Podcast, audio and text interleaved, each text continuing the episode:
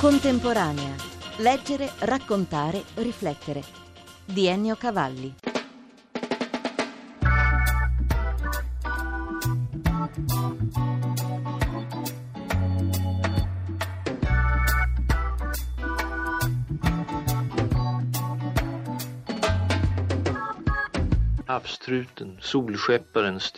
Questa è la voce di Thomas Tranströmer, lo svedese premio Nobel per la letteratura. La sua voce prima che un ictus nel 1990 gliela facesse perdere, condannandolo alla sedia a rotelle. La voce è qualcosa di ineffabile, ma non come la parola. La parola di un poeta rimasto senza voce è questa.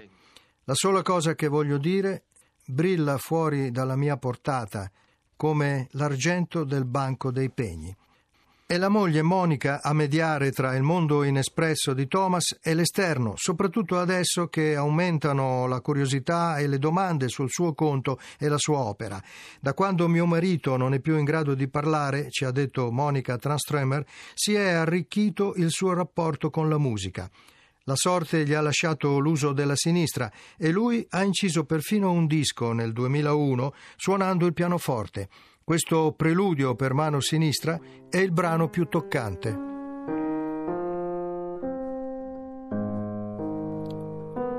All'Accademia di Svezia, al posto della tradizionale lettura nobeliana, un recital di sue poesie lette da famosi attori svedesi e musiche di Liszt, Schubert, tra gli altri, questo brano si intitola Fonchal e parla di un viaggio nell'isola di Madeira, poeticamente trasfigurato. Fiskrestaurangen på stranden. Enkel. Ett skjul uppfört av skeppsbrutna. Il ristorante di pesce sulla spiaggia, semplice, un rifugio costruito dai naufraghi. Dalla porta entrano molti, ma non le raffiche di vento dal mare. Un'ombra sta nella cabina fumante ad arrostire due pesci secondo un'antica ricetta di Atlantide, piccole esplosioni d'aglio, olio che scorre sulle fette di pomodoro. Ogni boccone dice che l'oceano ci vuole bene, una ninna nanna delle profondità. Lei ed io ci vediamo l'uno nell'altro, come arrampicarsi su per declivi selvaggiamente in fiore senza avvertire la minima stanchezza. Siamo sul lato animalesco, benvenuti, non si invecchia ma abbiamo vissuto tante cose insieme, ce lo ricordiamo, anche momenti senza troppa dignità, come quando facevamo la fila per dare sangue al gigante del benessere, aveva ordinato la trasfusione, fatti che ci avrebbero diviso se non ci avessero unito e che abbiamo dimenticato insieme, ma loro non ci hanno dimenticati. Sono divenuti pietre chiare e scure, pietre di un mosaico trafugato. E ora accade le tessere riconfluiscono e il mosaico si ricompone. Ci aspetta. Splende sulla parete della camera d'albergo un disegno tenero e violento, forse un volto. Non facciamo in tempo a comprendere tutto quando ci togliamo i vestiti. Al tramonto usciamo, la gigantesca zampa blu del promontorio gettata in mare. Entriamo nel vortice della folla, ci si urta con gentilezza, morbidi controlli, tutti parlano appassionati nella lingua straniera. Nessun uomo è un'isola. Ci facciamo forti di loro, ma anche di noi stessi. Di ciò che in noi stessi l'altro non può vedere. Quello che può solo incontrare se stesso. L'intimo paradosso, il fiore del garage, la valvola verso le buone tenebre. Una bevanda effervescente in bicchieri vuoti, un altoparlante che diffonde silenzio, un sentiero che ricresce ad ogni passo, un libro che può essere letto solo al buio. En bok som bara kan läsas i mörkret. Prima del Nobel era tradotto in 46 paesi, di colpo sono diventati 54. Le poesie dello svedese Thomas Tranströmer sono tradotte anche in ebraico, khmer e vietnamita. Poesia dal silenzio si intitola uno dei suoi ultimi libri, uscito in Italia da Crocetti. Questa poesia racconta, per dilatazioni e innesti, un incidente d'automobile sul ghiaccio. Ensamhet. Här var jag nära att omkomma en kväll i februari. Bilen gled sidledes på halkan. Solitudine. Fui sul punto di morire una sera di febbraio. La macchina scivolò sul ghiaccio e finì nella corsia opposta. Le auto sopraggiungevano, i loro fari si avvicinarono. Il mio nome, le ragazze, il lavoro, lontanissimi si sciolsero e rimase soltanto il silenzio. Ero anonimo, come un bambino nel cortile della scuola circondato da nemici. Il traffico mi veniva incontro con luci enormi. Mi illuminarono mentre cercavo di sterzare in un trasparente terrore che montava come albume. I secondi si dilatarono. Vi si trovava spazio. Divennero grandi come edifici di ospedale. Quasi si poteva sostarvi e respirare un attimo prima di essere travolti. Allora si presentò un appiglio, un caritatevole granello di sabbia o una meravigliosa raffica di vento. La macchina si staccò e attraversò obliqua la strada. Un palo spuntò e si spezzò un rumore secco e volò via per le tenebre, finché fu il silenzio. Rimasi seduto al volante, poi vidi qualcuno arrivare attraverso il nevischio a vedere cosa mi era successo. In Italia da Iperborea è appena uscita l'autobiografia di Tranströmer I ricordi mi guardano. Comincia così. Il mio primo ricordo databile è una sensazione, una sensazione di fierezza. Ho appena compiuto tre anni e mi hanno detto che è qualcosa di molto importante, che adesso sono diventato grande.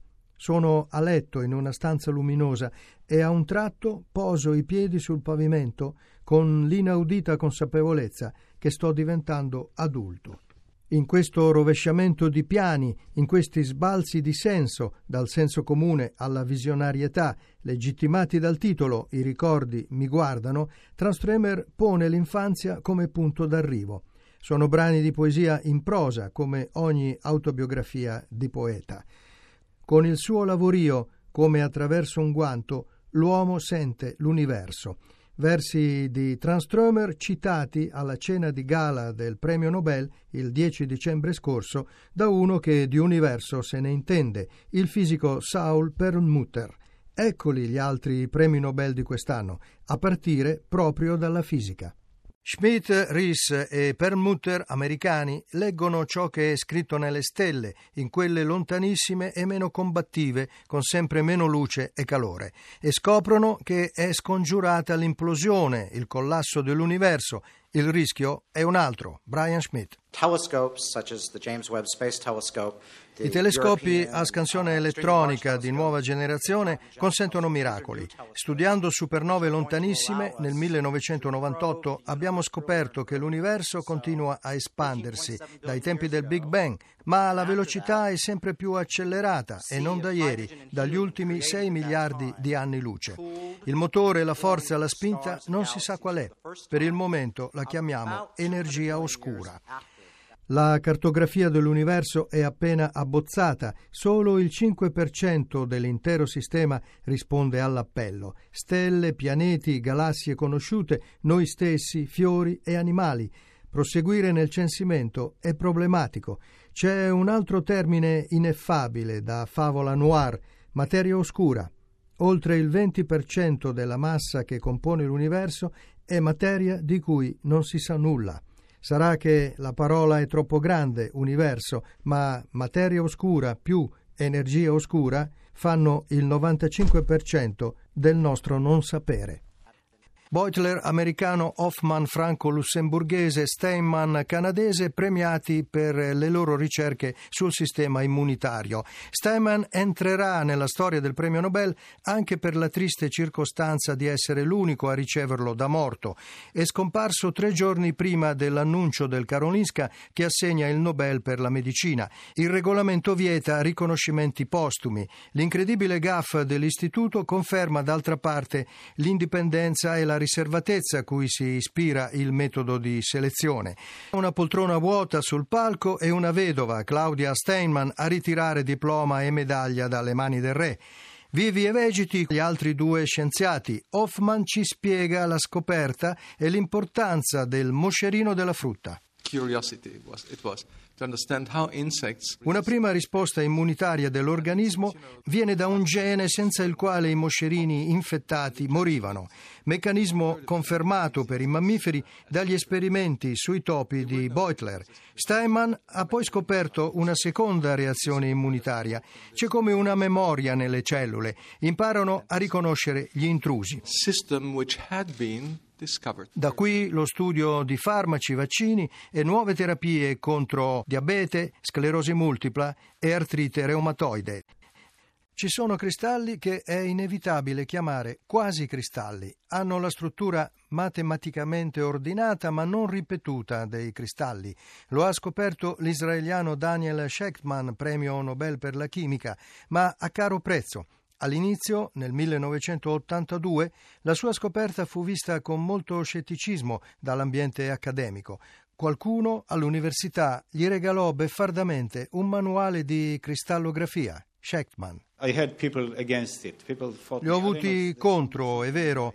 La mia scoperta fu contestata perché tirava in ballo una nuova struttura atomica, mai vista prima. La fuga dalla periodicità dei quasi cristalli ai raggi X dà vita a qualcosa che somiglia ai mosaici arabi. L'effetto non è solo estetico, i quasi cristalli rinforzano l'acciaio, sono buoni conduttori di calore, gli esperimenti in corso puntano a immagazzinare elettricità per il loro tramite. Le hanno chiamati i guru dell'incertezza. Tom Sargent e Chris Sims, americani, hanno messo a punto metodi matematici per analizzare il modo in cui PIL, inflazione, consumi e investimenti sono influenzati dalle scelte di politica economica dei governi e da quelle monetarie delle banche centrali, ma anche dal comportamento degli individui in base alle loro aspettative sull'andamento del sistema economico. Guru dell'incertezza, visti i tempi, ma anche studiosi studiosi della crescita. A Sims abbiamo chiesto cosa può salvare l'Europa e l'euro dalla crisi. Nella situazione europea c'è un problema centrale, la Banca Centrale Europea, appunto. Da sola non può molto in situazioni di crisi come quella attuale. Occorre che a questa istituzione si affianchi un'autorità in grado di coordinare le politiche fiscali ed emettere eurobond. Solo così l'Europa e l'euro potranno sopravvivere. Le hanno chiamate le guerriere della pace, stesse battaglie in diverse parti del mondo, tutte e tre a Oslo per ricevere il premio Nobel per la pace. Parliamo del presidente della Liberia, Ellen Sirleaf, dell'altra liberiana, avvocato e militante pacifista, Leima Gwowi, e della giornalista yemenita Karman. Le prime due simbolo della nuova Africa, la Karman dell'impegno e degli ideali della primavera araba. Nel 2005 si è sfilata il velo denunciando l'oppressione delle donne yemenite simile a quella delle saudite e i pericoli di un paese diviso dalla guerra civile e minacciato dalla presenza di Al-Qaeda. A Oslo ha aggiunto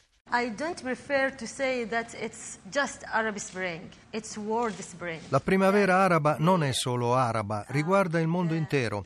La lotta a ogni forma di dittatura parte da qui, Abbiamo l'obbligo di essere ottimisti e realizzare il nostro sogno per una democrazia moderna, civile, che rispetti i diritti umani e dove ebrei e musulmani possano tranquillamente convivere.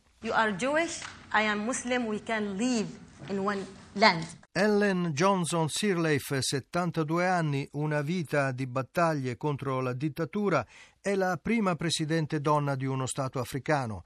La Liberia l'ha rieletta democraticamente nell'ottobre scorso. Questo il suo commento da Oslo. Siamo un esempio per le altre nazioni africane. Molti hanno percorso miglia e miglia per raggiungere i seggi. Un'attenzione particolare va dedicata al ruolo delle donne e dei giovani. Dobbiamo anche purificarci dalle reciproche colpe nella guerra civile e continuare a combattere la corruzione. L'altra liberiana, premio Nobel, Leima Gbowi, 39 anni, è nota tra l'altro per aver proposto, moderna Lisistrata, lo sciopero del sesso per convincere gli uomini a deporre le armi. Bilancio di quella esperienza. The sex strike was lo sciopero del sesso faceva parte di una più ampia strategia contro la guerra civile e la dittatura di Charles Taylor. Sta di fatto che nelle aree rurali lo sciopero andò avanti per oltre due anni. Alla fine gli uomini arrivarono con dei fiori.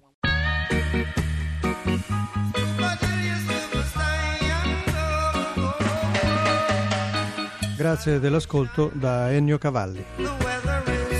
Per riascoltare questa e altre puntate www.contemporanea.rai.it